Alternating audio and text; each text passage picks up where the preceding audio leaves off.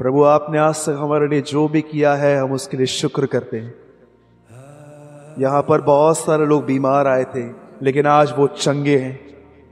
यहाँ पर बहुत सारे लोग गरीबी में आए हैं लेकिन आज प्रभु वह अपने गरीबी में भी तेरे साथ खुश है। यहाँ पर प्रभु ऐसे बहुत सारे लोग आए हैं जिनकी समस्याएं अब तक गई नहीं हैं लेकिन तूने हमें समस्याओं में सोना सिखाया है। प्रभु, वचन कहाँ नहीं कहता कि यीशु मसीह के पास आ जाओ, सब दुख और तकलीफें चली जाएंगी, लेकिन वचन ये कहता है कि जो वो हमें सामर्थ देता है उसमें हम सब कुछ कर सकते हैं। प्रभु, हमें आशीष दे और उन सच्ची बातों पर विश्वास करने में हमारी मदद कर जो इस पवित्र शास्त्र में से आती है। आज हम सब प्रभु एक बार फिर से नम्र और दीन होकर तुझसे कहते हैं कि प्रभु, आज जब तू हमसे बात करेगा हम अपने मन को कठोर नहीं करेंगे। हम विश्वास करते हैं प्रभु, आपने हमारी दुआ को सुना। हम आपको सारी महिमा और आदर देते हैं। विश्वास करते हैं आज आप हमारे बीच में हैं और आज आप अपने लोगों से बात करेंगे। यीशु मसीह के नाम, आमीन।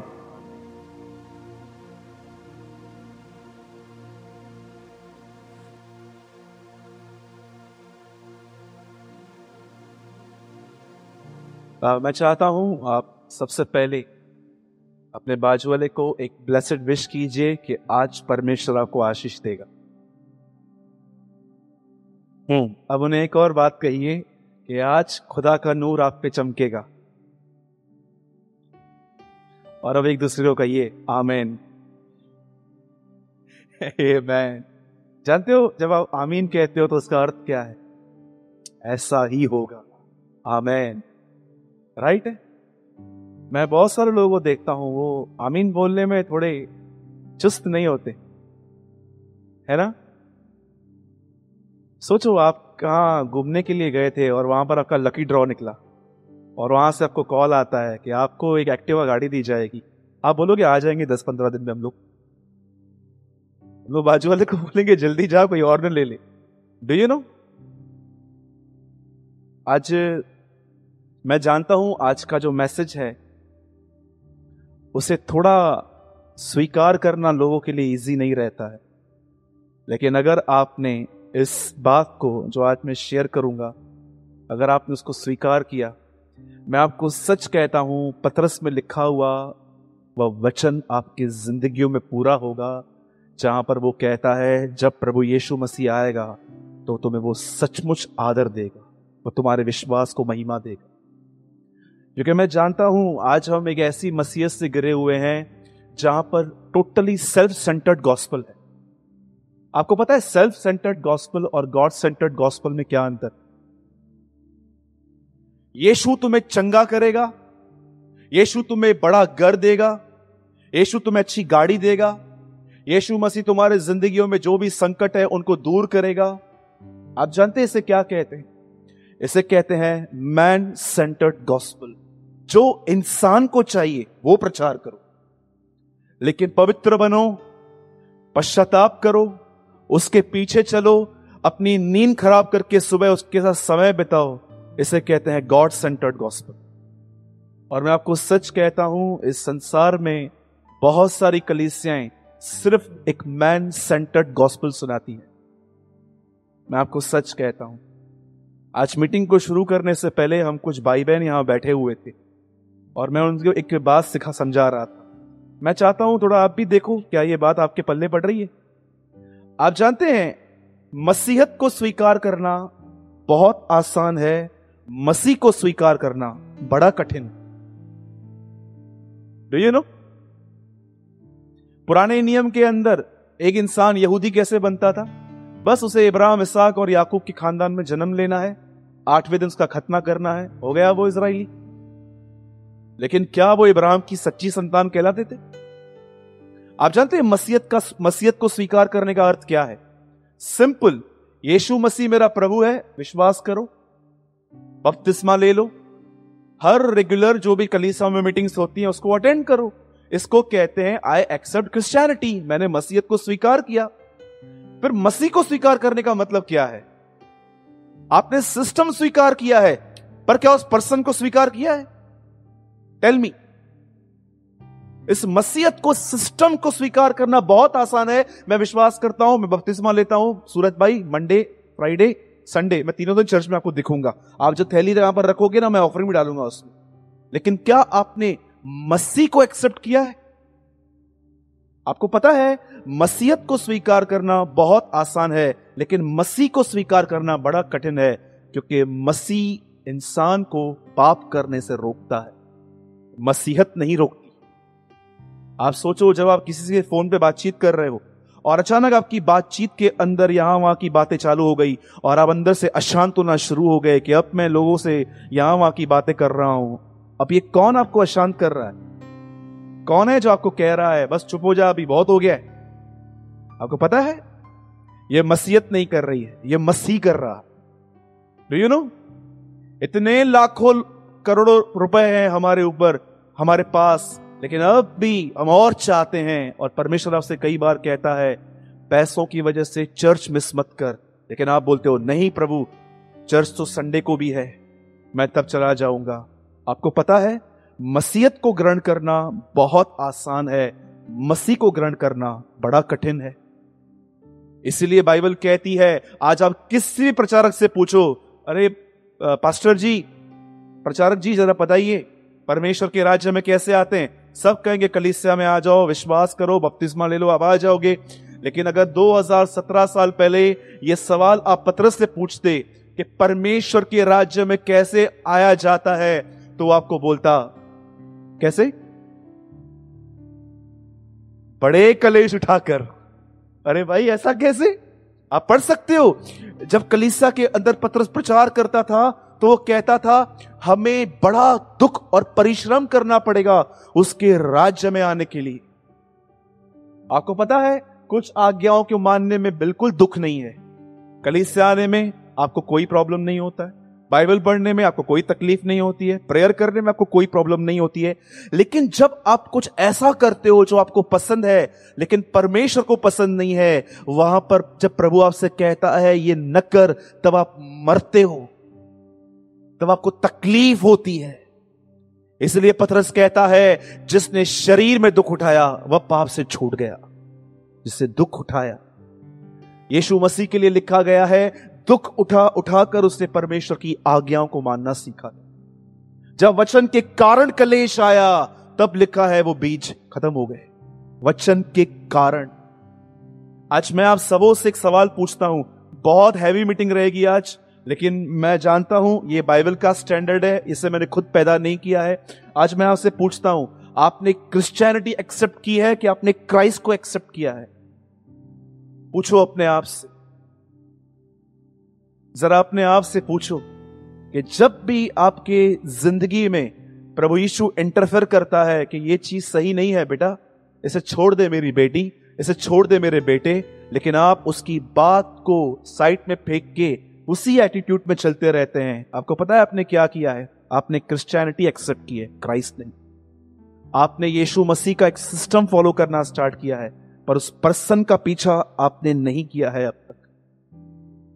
इसलिए मैं आपसे कहता हूं, याद रखिए, जब भी आप प्रभु के अंदर प्रभु यीशु का पीछा करेंगे, इसका मतलब क्या है? अब मैं उस तरह नहीं जीऊंगा जिस तरह मैं आज तक जीता आया हूं। लिखा है यह धार्मिकता है। और उसके बाद उसने कहा धन्य हो तुम जब धार्मिकता के कारण सताए जाओगे। मैं आपको लिख के दे सकता हूं, जब आपकी प्रेयर आधे घंटे से ज्यादा एक घंटे पे आ जाएगी ना, आपका परिवार आप पे उंगली उठाएगा, ये क्या है, क्या है ये सब? डू यू नो, जब आप आधे घंटे से ज्यादा बाइबल पढ़ोगे ना, लोग आपको कहेंगे अरे इतना सीरियस होने की जरूरत नहीं है। इसलिए यीशु ने कहा नबी का गर्व को छोड़ और कहीं निरादर नहीं होता। डू यू नो, आपको लोग खींचेंगे जब आप प्रभु में बढ़ोगे। तो मैं आपको सच कहता हूं, न्यूमरस लोगों को मैंने सुना है जब वो कहते हैं ब्रदर हम डिसीजन लेते हैं, सब लोग बोलते हैं सचोटी ईशू ईशू शादी नहीं करें। डू यू नो, सारा दिन ईशू ईशू क्या करते रहते, काम करो घर का। सच कहता हूं, इसलिए प्रभु ने कहा धन्य हो तुम जब तुम धार्मिकता के कारण सताए जाते हो। आप कहां भी चले जाओ, किसी भी श्रद्धा की प्लेस पे चले जाओ, कोई आपको कुछ नहीं कहेगा, कोई आपको ये नहीं कहेगा अभी आप ये बन गए हो, आप अभी ये बन गए हो, आप यहां आओगे, आपके बाजू वाले को सपना आएगा रात को कि ये प्रेयर पे गया था, और वो लोग आपको कहेंगे उधर क्यों गए थे, आप तो सिंधी हो। नहीं भाई मैं यीशु के पास जाता हूं। नहीं नहीं वो तो क्रिश्चियन धर्म है, वहां क्यों जाते हो। और आप सब बातों की, मैं सच कहता हूं, मैं उन विश्वासियों में नहीं आना चाहता जो बाइबल छुप छुप के लेके आते हैं चर्च। डू यू नो आजकल लोग छुपा छुपा के बाइबल में लेके आते। अरे खुलेआम लेकर आओ, कोई आपसे पूछे कहां जा रहे हो, बोलो कलीसिया जा रहा हूं, अपने परमेश्वर को आदर देने के लिए, उसको रिस्पेक्ट देने के लिए जा रहा हूं। यीशु ने कहा जो इस व्यभिचारी पीढ़ी के सामने मेरा इनकार करेगा मैं उसका स्वर्गीय पिता के सामने इनकार करूंगा। व्यभिचारी पीढ़ी क्यों नहीं उसने क्यों कहा, यीशु समझा रहा था व्यभिचार करने के लिए, शादी से पहले गंदे काम करने के लिए सामने सामने खुलेआम पाप करते हैं और तुम मेरा नाम छुपके लेते हो। क्यों उसने कहा जो उस व्यभिचारी पीढ़ी के सामने मेरा इनकार करेगा मैं उनका स्वर्गीय पिता के सामने इनकार करूंगा। लोग व्यभिचार खुलेआम करते हैं और हम यीशु मसीह का नाम छुपके लेते हैं। हम सिर्फ ऐसा बोलते डिसेंट वर्ड्स में, सत्संग पे गए थे हम। आप ये नहीं बोल सकते हो प्रार्थना घर में गया था मैं। क्यों डरते हैं। बाइबल का ग्रेटेस्ट सिन है इंसान के सामने ये छुपाना कि मैं एक मसीह हूं। इसलिए प्रभु ने कहा जो कोई मेरा यहां पर इनकार करेंगे मैं अपने स्वर्गीय पिता के सामने इनकार करूंगा। उस दिन बहुत सारे लोग मुझे आके कहेंगे हमने आपके साथ रोटी तोड़ी। इसका अर्थ क्या है। रोटी तोड़ने का मतलब ये नहीं है कि प्रभु हमने चर्च में खाना खाया था। रोटी तोड़ने का मतलब है प्रभु हमने आपकी मेज पे से खाया था, हमने उन रोटियों के टुकड़े किए थे, हमने खाया था, और मैं उन्हें कह दूंगा मैं तुम्हें नहीं जानता। आप जानते हैं जब प्रभु यीशु मसीह कलीसिया को उठा के लेके जाएंगे, उसके उठाए जाने से पहले इस संसार में सबसे भयंकर पाप कौन सा होगा। कई लोग कहते हैं कि पहले कलीसिया उठाई जाएगी फिर बहुत सारी प्रॉब्लम्स आएंगी। क्या आपको यह बात पता है ऐसा क्यों लिखा गया है। जो अंत तक धीरज धरेंगे उन्हीं का उद्धार होगा। धीरज आप कब धरते हो, जब आप किसी चीज से छुटकारा पाना चाहते हो और वो अब तक छुटकारा नहीं मिल रहा है, तब आप धीरज धरते हो। आपको पता है एक समय आएगा जब मसीहों के नाम पे फतवे निकलेंगे कि इन लोगों को मारो, काटो, जलाओ, ये लोग बहुत अलग लोग हैं। और उन दिनों में लोग यीशु मसीह के आने का इंतजार करेंगे। उस सताव के अंदर जो लोग खड़े रहेंगे बाइबल कहती है उनका उद्धार होगा। अपने धीरज से तुम अपने प्राणों को संभाले रहोगे। लेकिन मैं आपको बताना चाहता हूं उन दिनों में बहुत सारे लोग एक चीज कह के अपना छुटकारा कर देंगे। जानते हो कौन सा। मैं उसे नहीं जानता, मैं नहीं जाता हूं, वो जाते हैं। वो भाई वो मुझे लेके गए थे। मैं आपको सच कहता हूं मेरे सर पे कोई गोली रख देना, मैं उसको बोलूंगा आप ट्रिगर चला दो, पर मैं उसका इनकार नहीं करूंगा। जिसने मेरा क्रूज पे इनकार नहीं किया कि मैं इस आदमी के लिए नंगा मर रहा हूं क्रूज पे, अब मैं उसका इनकार नहीं करूंगा चाहे कुछ भी हो जाए। मैं आपसे कहता हूं क्राइस्ट को फॉलो करो, यीशु मसीह का पीछा करो, मसीहत का नहीं। मसीहत बहुत करप्ट है, बहुत करप्शन में है इन दिनों में मसीहत। मसीह का पीछा करो, वो प्योर है, उसके अंदर करप्शन नहीं है। सच कहता हूं यीशु मसीह ने कहा अंतिम दिन ऐसे दिन होंगे तुम भेड़ों के नाई भेड़ियों के बीच में रहोगे। भेड़िया क्या करता है मुझे बताइए। अगर एक भेड़िया भेड़ के पास जाएगा तो क्यों जाएगा, उसको कोम करने के लिए। हाँ जी आइए मुझे बताइए, एक भेड़िया अगर भेड़ के पास जाएगा तो क्यों जाएगा, उसको कोम करने के लिए, उसके मुंह पे पाउडर लगाने के लिए, उसको क्रीम लगाने के लिए। अरे सिंपल, उसका मांस नोचने के लिए।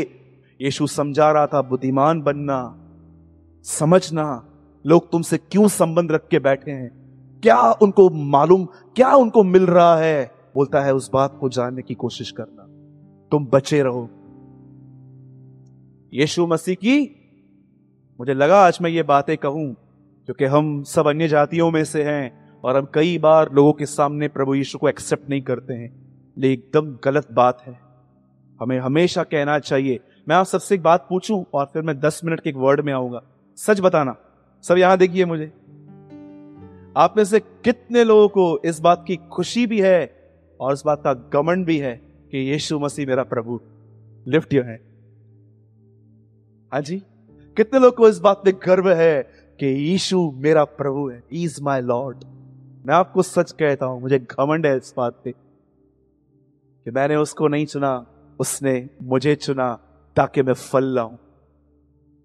ठीक है, आइए मैं चाहता हूं आज के इस डिफिकल्ट पैसेज को, इस इस वचन को हम सब ओपन करें। मत्ती उसका पांचवा अध्याय, मतलब आपने ओपन किया विजय भाई। मैं समझता हूं कि परमेश्वर की नजर में ये वो लोग हैं जो सच में चाहते हैं कि उसका राज्य आए। ठीक है, आइए मैं चाहता हूं कोई पढ़िए पांच का आठवां वचन। धन्य है वे सब नहीं, हा? बोलो बाजू वाले को, बोलो सब नहीं, सिर्फ ये। हाँ, सब लोग बोलते हैं मैं भी आशीषित, हाँ सब आशीषित हो, लेकिन ये ग्रेटर ब्लेसिंग है। हाँ, धन्य है वे, बोलो मन शुद्ध है।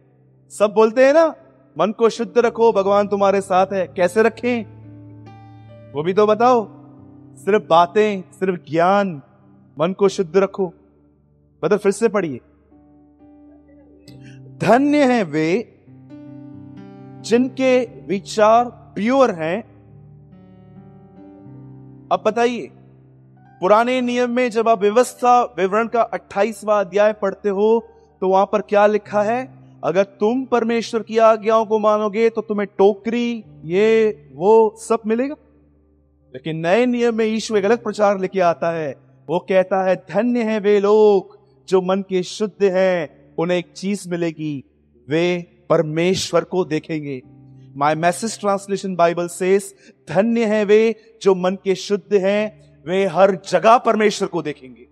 इन एवरी प्लेस, वो हर जगह पे खुदा को देख पाएंगे, लोगों की डांट में, लोगों के प्रेम में। मैं चाहता हूं अब सब आप इस मैसेज पर ध्यान दीजिए जो आज मैं आपको दे रहा हूं। आप जानते हैं जब यीशु इस पृथ्वी पर आया, एक संदेश जो उसने अधिक से अधिक प्रचार किया वो प्रचार था मेरे पीछे हो लो। जब वो कहता है मेरे पीछे हो लो, आपको पता है इसका अर्थ क्या है?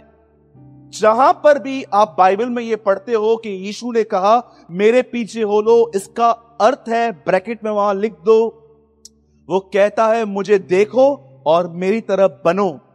इसका अर्थ है मेरे पीछे हो लो। बाइबल कहती है एक दिन ऐसा हुआ कि एक आदमी आया, वो बड़ा धनवान था, और जैसे वो यीशु के पास आया, देखिए इस आदमी के साथ क्या हुआ है। और मैं विश्वास करता हूं कि आपके साथ भी ये ये, ये एवरी डे होता है। बाइबल कहती है एक व्यक्ति था, वो धनवान था, और जिस दिन वो यीशु मसीह से मिलने के लिए आया, वचन कहता है उसने प्रभु से एक सवाल पूछा, प्रभु मुझे बताइए अनंत जीवन का अधिकारी होने के लिए मैं क्या करूं? वो यीशु को समझा रहा था वह अनंत जीवन जो पिता के साथ है मरने के बाद, उसे मैं कैसे पजेस करूं।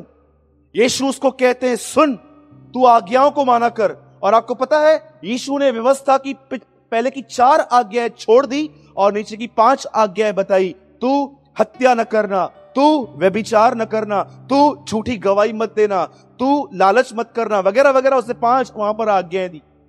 अब आप जानते हैं इस आदमी ने यीशु से कहा प्रभु ये आज्ञाएं तुम्हें बचपन से, हिंदी में लिखा है लड़कपन से, फ्रॉम माई चाइल्डहुड, जब से मैं पैदा हुआ हूं मैं ये बातें मानता हूं।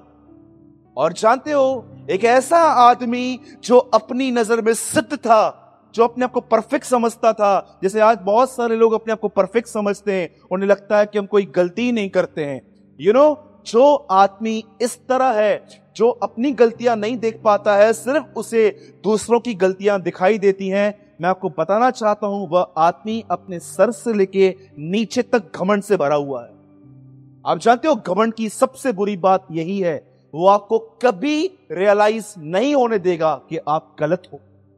लेकिन एक नम्र व्यक्ति हमेशा जान जाता है कि वो कैसे देख रहा है, कैसे बात कर रहा है लोगों से, उसके मन में क्या है। क्या कहा इस आदमी ने? ये सब बातें मैं बचपन से मानता आया हूं।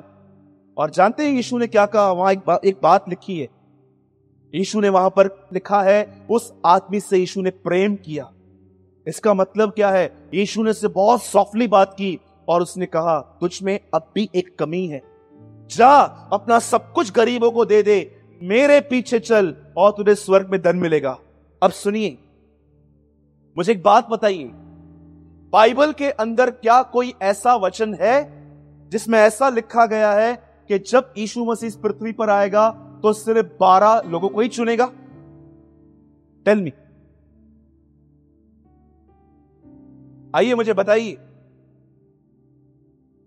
आप में से यहां पर बहुत चार चार पांच पांच साल पुराने इतने बिलीवर्स बैठे। मैं आपसे एक सवाल पूछता हूं, अगर जब आपने प्रभु का वचन पढ़ा था, आप मुझे बाइबल के अंदर एक प्लेस दिखाओ जहां पर यह लिखा गया था कि जब खुदा अपना बेटा इस संसार में भेजेगा तो वो सिर्फ बारह लोगों को चुनेगा।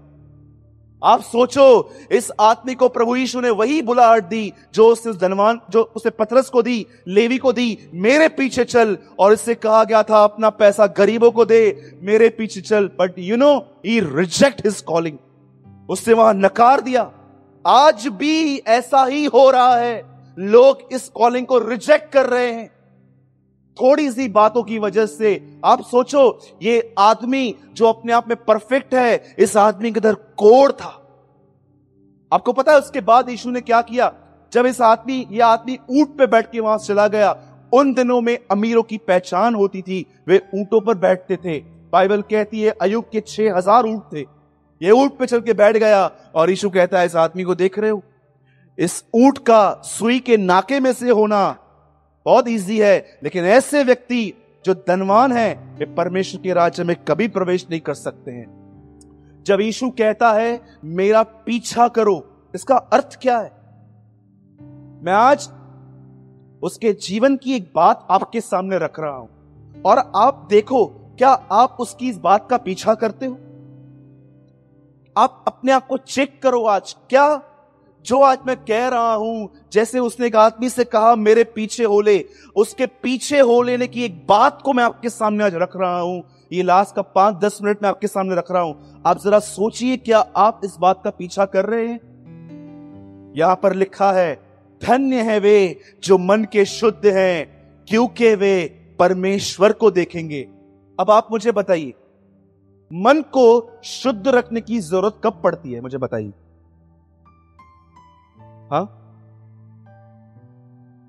मन का मतलब क्या है? मन का मतलब है आपके विचार। चार तेवीस नीति वचन के अंदर लिखा गया है कि सबसे अधिक अपने मन की रक्षा कर, क्योंकि जीवन का मूल सूत्र वही है।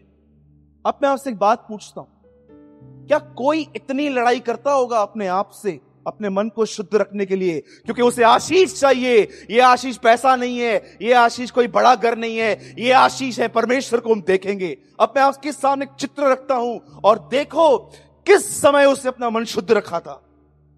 बहुत डिफिकल्ट है, मैं जानता हूं, लेकिन बाइबल कहती है परमेश्वर के अनुग्रह से सब कुछ हो सकता है। It's everything is possible. आप जानते एक दिन क्या हुआ? बाइबल कहती है उन लोगों ने उसे गसमनी नाग में एक गार्डन में पकड़ा, उसे पकड़ा गया, और उसके बाद बाइबल कहती है उसे पकड़ के बहुत सारे लोगों को रोम की सरकार जंजीरों से पकड़ती थी। आप पढ़ सकते हैं, कुछ लोगों को वो जेल में रखते थे, कुछ लोगों को क्रूस पर चढ़ाते थे। बरअब्बा उन दोनों में जेल में था, लेकिन यीशु को वो क्रूस पर चढ़ा रहे थे। उन्होंने उसे पकड़ा और जानते हो वहां पर क्या लिखा गया है? जब उन्होंने मेरी गाल मोच पकड़ी, जब उन्होंने मेरी दाढ़ी खींची, तब मैंने उनको कुछ नहीं कहा। एक यीशु मसीह था जिसको सरकार ने दाढ़ी से पकड़ के वो उसको पिलातुस के एक एक प्रोटीन नामक एक कोट में लेके गए थे। वहां पर खड़े होके बाइबल कहती है उसे चाटा लगा पहले पहले, और आपको पता है ये चाटा इतना खतरनाक था, आप पढ़ सकते हैं, वहां लिखा है यीशु गिर गया। आप सोचो, अगर आपको कोई चाटा मारता है और आप नीचे गिर जाते हो, आप मुझे बताइए उस समय की हालत क्या होगी? अरे नाइफ लेकर आएंगे घर से हम, नाइफ, एक चाकू लेके आएंगे उनको मारने के लिए, अगर आपको कोई चाटा मारे। उसके बाद वो चुपचाप से वहां बैठा था, उसके मुंह पे थूका जा रहा था। अरे मैंने अपनी आंखों से देखा है, रास्तों पर जब लोग बाइक से थूकते हैं, पीछे आने वाले को एक छीटा छीटी एक एक सिंगल छीटी क्या लग जाती है, एक सिंगल, गाड़ियां उतार के मारते हैं एक दूसरे को। मैंने चार दिन पहले कैंप में यहाँ पर चार नंबर कैंप में एक झगड़ा देखा। एक आदमी ने अपने मुंह से थूका, उसकी थूक के थोड़ा सा हिस्सा एक आदमी जो पीछे आ रहा था उसको लगा, जो उस बंदे को उन्होंने मारा, इतना मारा इतना मारा, चार लोग नहीं छुड़ा पा रहे थे। आप सोचो, एक आदमी को दाढ़ी से खींचा गया, उसके बाद उसके मुंह पे थूका गया, वो चुप था। उसके बाद बाइबल कहती है उसे उनचालीस कोड़े मारे गए, उसके यहां पर उसके बदन पे एक उनसठ केजी का एक क्रॉस रखा गया, और वो क्रूस इतना वो कमजोर हो गया था कि बाइबल कहती है वो लकड़ी तक नहीं उठा पा रहा था। लिखा है एक आदमी शिमोन कुरेनी, उसे पकड़ा गया कि इसका क्रूस उठा, क्योंकि उन्हें लग रहा था जिस तरह से ये चल रहा है कल पहुंचेगा पहाड़ पर। और लोग, एक बाइबल कहती है एक आदमी उसका क्रूस उठा उठा के पीछे जा रहा था, और जब वो ऊपर गया उसके सर पे कांटों का ताज, उसके पैरों में कीले, हाथों में कीले। और आप जानते हैं जब वो वहां पर था, ये सब हो जाने के बाद पंद्रह साल के बाद एक आदमी यीशु मसीह के जीवन के लिए एक बात लिखता है। This is a central figure of his life. एक आदमी उसके मरने के बाद एक एक वचन लिखता है उसके जीवन के लिए। आप जानते हो वहां पर क्या लिखा गया है? बिलीव कर पाएंगे? ये उसके पूरे जीवन के लिए नहीं लिखा है, सिर्फ उस क्रूस की मौत के लिए। इब्रानियों की पत्री में एक एक आदमी जिसका नाम मेंशन नहीं है, इब्रानियों की पत्री एक ऐसी पत्री है जिसके राइटर को छुपाया गया है ताकि लोग राइटर पर नहीं, यीशु मसीह के जीवन पर ध्यान दे पाए। आप जानते हो उस राइटर ने बारह अध्याय में क्या लिखा है? वहां पर वो कहता है, पाप से लड़ते हुए तुम्हारी ऐसी मुठभेड़ कभी नहीं हुई होगी कि तुम्हारा लहू बहा हो। आपको पता है जीसस के क्रॉस के लिए वहां पर एक आदमी उसके मरने और उठाए जाने के पंद्रह साल के बाद लिखता है, पाप से लड़ते हुए क्या तुम्हारी ऐसी लड़ाई हुई है कि तुम्हारा खून बहा हो? बताइए कौन सी लड़ाई थी क्रॉस पे? आपको पता है कौन सी लड़ाई थी? जिन लोगों को उससे चंगा किया था वही लोग लोगों के पास रिक्वेस्ट लेके गए थे, इसे क्रूस पे मारो। वो वहां पर टूट गया। जब वो लकड़ी पे था लोग उसे मार रहे थे, उसके बदन में कीले थे, और लोग नीचे आके बोलते हैं, अरे तू मसीह है ना, नीचे उतरना, हमें बचा। वो वहां पर भी चुप था, और अंत में उसने देखा उसके स्वर्गीय पिता ने भी उसे त्याग दिया। आपको पता है कितना कठिन होता है जिन लोगों के लिए आप अच्छा करते हो, जब वो लोग आपके लिए बुरा भला कहते हैं, उस समय अपने मन के अंदर आप ये ठान लेते हो, इन्हें जो करना है बोलने दो, इनको जो सोचना है सोचो, मैं अपने मन के अंदर इनके लिए बुरा नहीं सोचूंगा। इसे कहते हैं धन्य है वे जो मन के शुद्ध हैं, क्योंकि एक दिन वे खुदा को देखेंगे। मैं आपसे एक बात पूछता हूं, कैसा एटीट्यूड है आपका? बहुत आसान है उनके लिए अच्छे विचार रखना जो आपको गिफ्ट्स देते हैं, जो आपको प्रेम करते हैं, जो आपके साथ ब्रेकफास्ट करते हैं, जो खाना खाते हैं। पर क्या आप उनके लिए अच्छा सोचते हो जो आपके साथ बुरा करते हैं? मेरे भाइयों और बहनों, जब बाइबल कहती है धन्य हो तुम जब मन के शुद्ध हो, शुद्ध मन तब रखा जाता है जब आपके साथ कोई बुराई करता है और उसके बुराई को देख के आपको अंदर गंदे गंदे विचार आते हैं और आप लड़ते हैं अपने आप से, चाहे कुछ भी हो, मैं इसके लिए बुरा नहीं सोचूंगा क्योंकि मैं अपने खुदा को देखना चाहता हूं, मैं अपने परमेश्वर को देखना चाहता हूं। सोचो इब्रानियों की पत्री में क्या लिखा गया है, पाप से लड़ते हुए तुम्हारी ऐसी मुठभेड़ नहीं हुई है कि तुम्हारा खून बहा हो। सोचो एक व्यक्ति क्रॉस पे चढ़ा हुआ है, उसका बदन टूटा हुआ है। आपको पता है उसका बदन कैसा दिख रहा था वहां पर? बताऊं मैं आपको, जब वो मुर्दों में से जिंदा हुआ, मरियम उससे पहचान नहीं पा रही। क्यों? यीशु को देख के कहती है, तू तो माली है, यू आर अ गार्डनर। क्यों वो यीशु को नहीं पहचान पा रही? क्योंकि एक वही स्त्री थी जिसने यीशु मसीह को क्रूस पे देखा था। उसके होंठ लटक रहे थे, उसके आंखों का मांस बाहर था, उसका ये पूरा हिस्सा, किडनी, लंग्स अंदर से दिख रहे थे उसके। वो जानती थी और वो पहचान नहीं पा रही थी। जब यीशु मसीह क्रूस पे थे, उनका पूरा बदन टूटा हुआ था और लोग चिल्ला रहे थे। वहां से जब लोग उसे चिल्ला रहे थे, गंदी तरह से बात कर रहे थे, और जब उसके मन के अंदर उन लोग के लिए बुरे विचार आ रहे थे, वो नहीं ले रहा था। इसलिए बाइबल कहती है, पाप से क्या तुम्हारी ऐसी लड़ाई हुई है कि तुम्हारा पूरा बदन जल गया हो? पर वो कहता है, तुम्हें जो बोलना है बोलो, तुम्हें जो करना है करो, मैं तुम्हारे लिए बुरा नहीं सोचूंगा। ये लड़ाई थी उसकी। यहां पर मैं आपको सच कहता हूं, आपको पता है हम कैसा जीवन जी रहे हैं? आप एक दिन, सिर्फ एक दिन, रात को सोने से पंद्रह मिनट पहले शांत करके अपने पति, अपने बच्चों से अलग होकर आराम से अकेले बैठो और परमेश्वर से एक बात कहो, प्रभु क्या आज आप मेरी मिस्टेक्स बताओगी जो मैंने सारे दिन में की? परमेश्वर आपको कम से कम दस लोगों के फोटो दिखाएगा। देखिए भाई, तू उसके लिए जाके वहां पर बोल के आया है, ये बहन इसके लिए तू ऐसे बात करता है, ये तीसरा आदमी जिसके लिए तू बहुत कुछ अपने मन के अंदर कड़वाहट रखता है, ये आदमी जिसने तीन साल पहले तुझे चीट किया था, तू उसके अंदर में इसको तू माफ नहीं करता है। और ये लोग प्रार्थना करते हैं, प्रभु हमें आपको देखना है। हाउ सैड ना? हाँ, जिसके भी घर जाओ आजकल वचन ही लगे रहते, विश्वास करने वाले के लिए सब कुछ हो सकता है, वॉल्स पे लिखा रहे, जो चाहो मांगो तुम्हारे लिए हो जाएगा, लिखा रहे। क्या किसी घर के अंदर यह वचन लिखा हुआ देखा? यदि कोई मेरे पीछे चलना चाहता है तो अपना क्रूस उठाए, अपना इनकार करे और मेरे पीछे हो ले। कोई नहीं लगाता है ये वचन। क्यों? क्योंकि हम मसीह लोग हमेशा सॉफ्ट चीज को चुनते, हार्ड चीजों को नहीं। इसीलिए आज हमारे बीच में वो लोग गायब हैं जो ये कह पाए कि हम खुदा को जानते हैं। क्यों? क्योंकि हम सब एक दूसरे की गलतियों को निकालने में बिजी। हम सिर्फ एक दूसरे की गलतियों में से नुक्स निकालने के लिए, कैसे इसका नाम, कभी आपने कुत्ते को देखा है जिसको थोड़ा कभी उसकी चमड़ी फट जाती है? मैंने अपने लाइफ में से बहुत सारे डॉग्स को देखा है जिनको जख्म जब लगता है ना, उनका पूरा चमड़ी जल जल के जल जल के ऐसा हो जाता है, एक दिन म्युनिसिपल उनको लेके चली जाती है।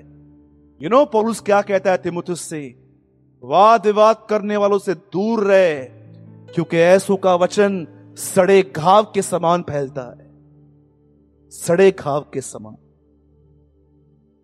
ये लोग ऐसे हैं, बाइबल कहती है, ये अपने शब्दों से दूसरों की जिंदगियां बर्बाद कर देते हैं। एग्जाम्पल दूं मैं आपको, देखिए भाई दिनेश यहां बैठे, अगर मुझे इनकी कोई गलती पता चल गई, मैं आपसे एक सिंपल सवाल पूछता हूं। अब मैं मयूर के पास जा रहा हूं, मयूर तुझे पता है दिनेश कैसा है? और मयूर के अंदर दिनेश की इमेज बहुत अच्छी है। जानते हो मैं क्या कर रहा हूं? मैं मयूर के अंदर दिनेश की हत्या कर रहा हूं। नेक्स्ट डे जब ये बंदा इससे मिलेगा, खत्म हो गया इनके बीच में संबंध, भाई भाई का नाता खत्म हो गया। इसलिए बाइबल कहती है, वे, आपको पता है, मैं चाहता हूं आप सब यहां देखिए एक सेकंड के लिए, क्या आप में से कोई मुझे बता सकता है जीवन का वृक्ष अदन की वाटिका में कहां लगा था?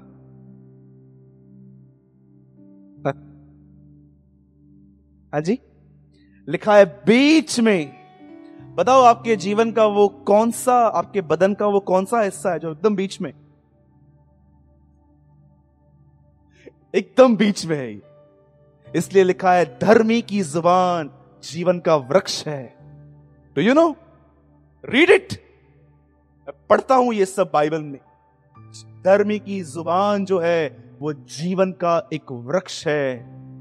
जब आप बोलते हैं, या तो आप किसी के लिए मौत, या तो आप किसी के लिए जीवन बोते हैं। मेरे भाइयों और बहनों, बहुत आसान है उन लोगों के साथ अच्छा चलना जो आपसे अच्छा चलते हैं, लेकिन आज प्रभु आपके सामने एक स्टैंडर्ड रख रहा है कि आप उनके लिए भी अच्छा सोचें जिन्होंने भले ही आपके साथ कुछ बुरा किया। क्या किया? मैं आपको सच कहता हूं, एक दिन आएगा, आप भी यहां हो, मैं भी यहां हूं, एक दिन आएगा जब अपनी आंखों से ऐसा जीवन जीते हुए अपनी भलाइयां देखोगे। आप अपनी आंखों से देखोगे, ब्रदर जो आपने समझाया था ना वो सही था, आप अपने जिंदगी में भलाइयां देखोगे। लिखा है, मैं इजराइल के साथ एक नई वाचा बांध रहा हूं, अब मैं पहले से बढ़कर उनके साथ भलाइयां करूंगा। यू नो, नई वाचा में ये भलाइयां हैं आप अपनी आंखों से देखोगे कि परमेश्वर आपके लिए आगे आगे चलेगा, आपके रास्तों को सीधा करेगा। क्यों? क्योंकि आपने उसका जुआ उठाया है, अब वो आपका जुआ उठाएगा। यू नो, यीशु ने क्या कहा? मेरा जुआ उठाओ। जो मैंने आज आपके सामने रखा वो यीशु मसीह का जुआ है, वो किसी मनुष्य का जुआ नहीं है। मैं यहां पर बाइबल बंद कर रहा हूं और मैं आपको फिर से कहता हूं, धन्य है वे जो मन के शुद्ध हैं। उर्दू में ब्यूटीफुल लिखा है, वे खुदा बाप को देखेंगे, वे अपने परमेश्वर को देखेंगे। हर जगह, हर जगह, इन एवरीथिंग। यहूदा इस्करियोती के अंदर भी यीशु परमेश्वर को देख रहा था। यू नो, हम लोग बोलते थे यहूदा उसे मारने के लिए आया, यीशु मसीह कह रहा था नहीं, वो जस्ट एक मैसेंजर है, ये दिखाने के लिए कि पिता की इच्छा को पूरा करने का समय आ चुका है, क्रूज पे चला जा। He see Jesus.